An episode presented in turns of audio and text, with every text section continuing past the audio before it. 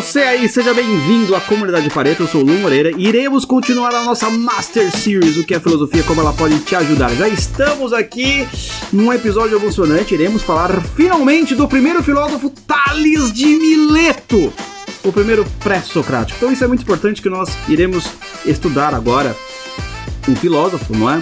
O que ele contribuiu para a história da filosofia, como ele pode nos ajudar aqui no nosso próprio desenvolvimento do pensar. Não basta apenas pensar, porque pensar todo mundo pensa, conforme eu falei nos primeiros episódios, o que não é a filosofia, coisa de pensamento crítico, ou somente pensar para criticar, ou somente ficar pensando, ou somente ficar com frases de efeito. Não. Existe um método, não é? E esse método é o que nós temos que observar aqui para nós entendermos como é que funciona um pensamento filosófico, tá? Então, na, no último podcast nós falamos sobre o que é o princípio, tá? Então o princípio ele vai ter esses três elementos muito importantes. Por quê? Porque a partir desses três elementos eu consigo pensar, eu consigo fazer uma metodologia para definir qual que era o princípio de todas as coisas, tudo bem? Então lembrando que a filosofia ela é holística, ela tenta estudar, ou melhor, ela quer estudar o todo,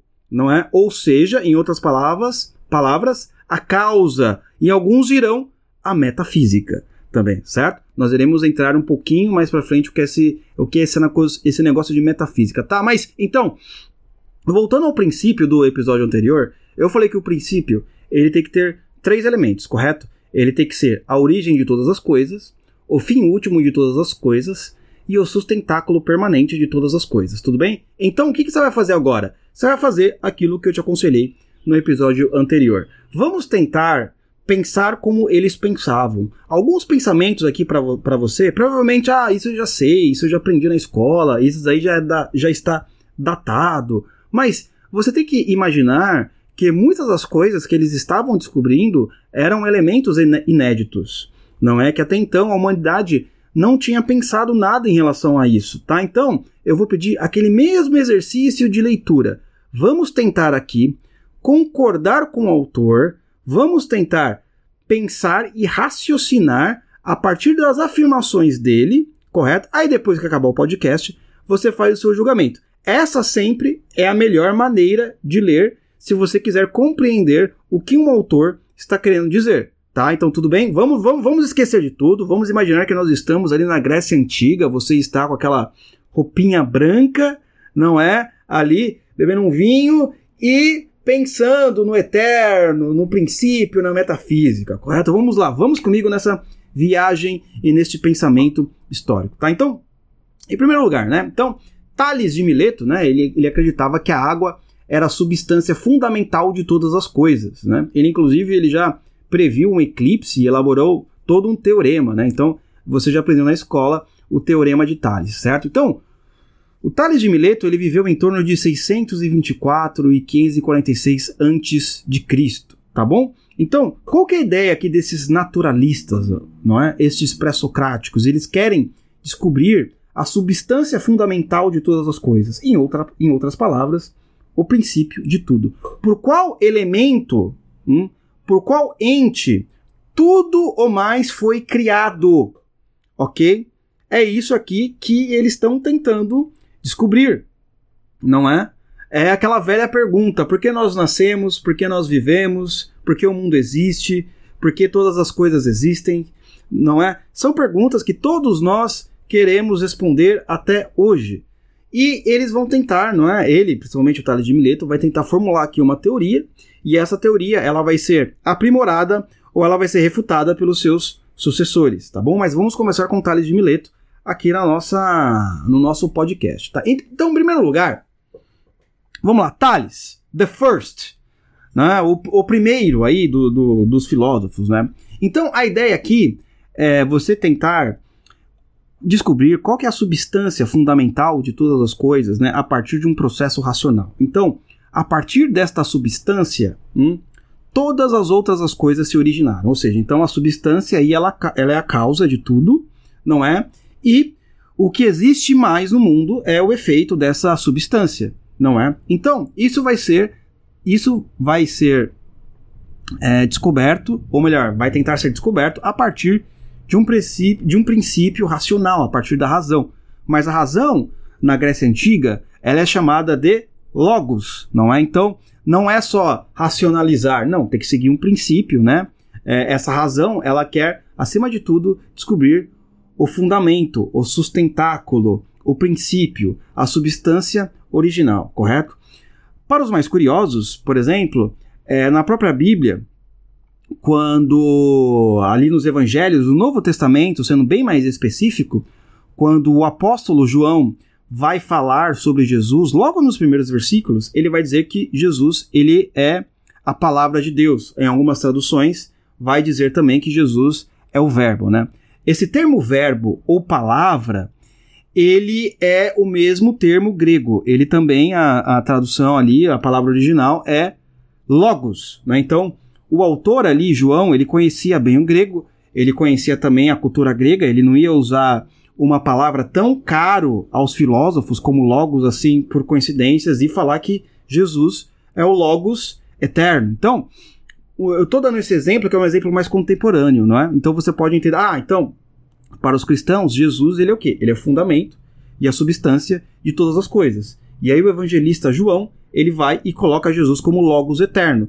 Ele usa exatamente essa palavra, logos. Evidentemente que se você for ler a Bíblia em português, não vai estar tá essa palavra logos, vai estar tá a palavra, vai estar tá o verbo e por aí vai, tá? Mas é assim, só para você tentar entender melhor que a ideia é essa mesmo, você tentar descobrir qual é o princípio e o fundamento de todas as coisas, né? Qual que é, é o logos divino, né? Então, é, ele é o primeiro a questionar qual que é o princípio de tudo, né? Qual que é o princípio, qual que é a causa principal de todas as coisas, não é? Então, vamos tentar fazer um exercício, não é?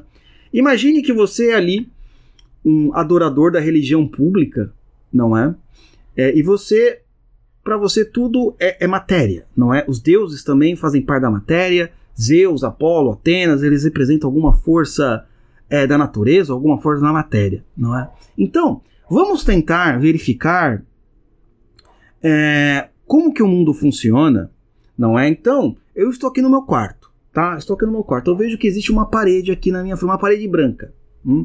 correto? Mas ao mesmo tempo, eu tenho um copo que ele é feito de vidro. Aparentemente são substâncias diferentes. Dentro desse copo há um líquido. Opa, peraí.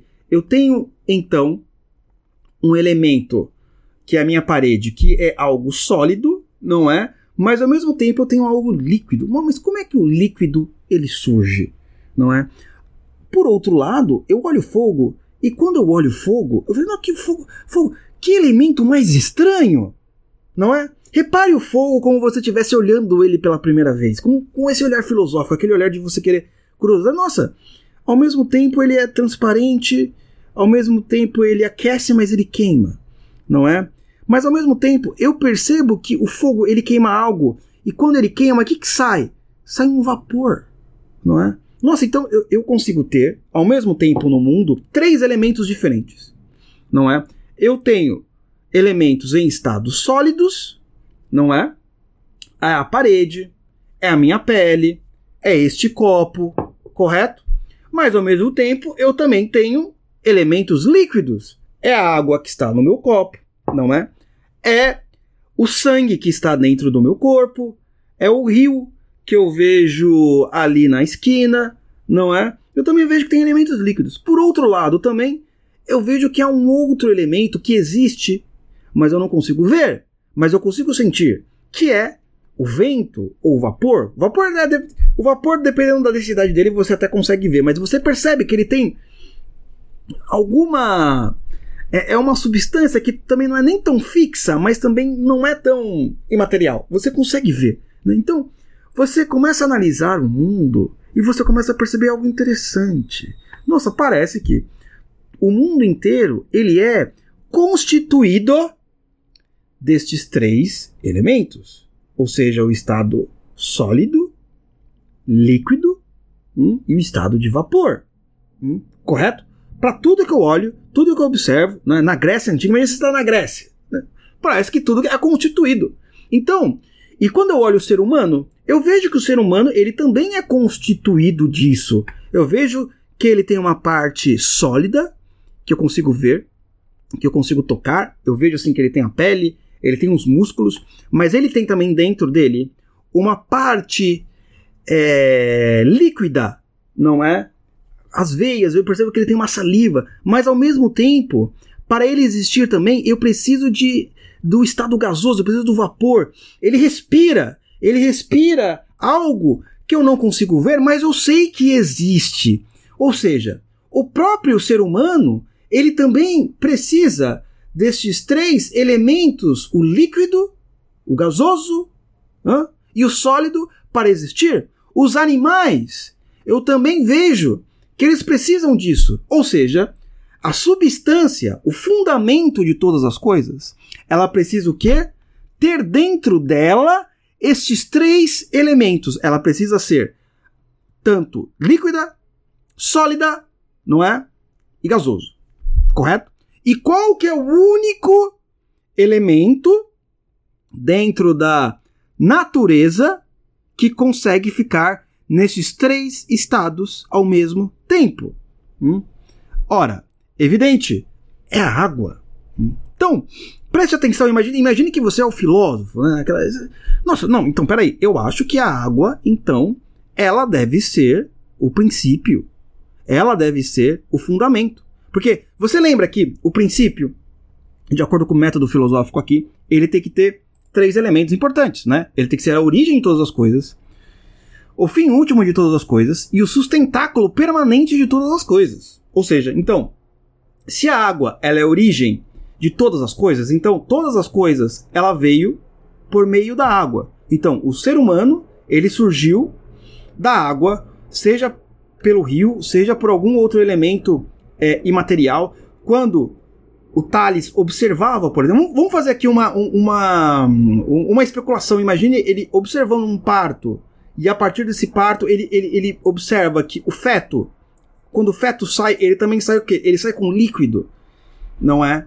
Hum, olha só que interessante isso, né? Ao mesmo tempo que o princípio também ele deve ser o quê? O fim último de todas as coisas. Ou seja, da água eu vim, para a água eu voltarei, não é? Então, tudo que existe, uma hora vai, vai virar água. Não importa hum, em qual estado da água uh, o ser humano volte, ou o que é material. Talvez ele vai voltar para, para, para aquilo que seja líquido, ou para aquilo que seja é, sólido, ou para aquilo que seja gasoso. E ele é também o sustentáculo permanente de todas as coisas.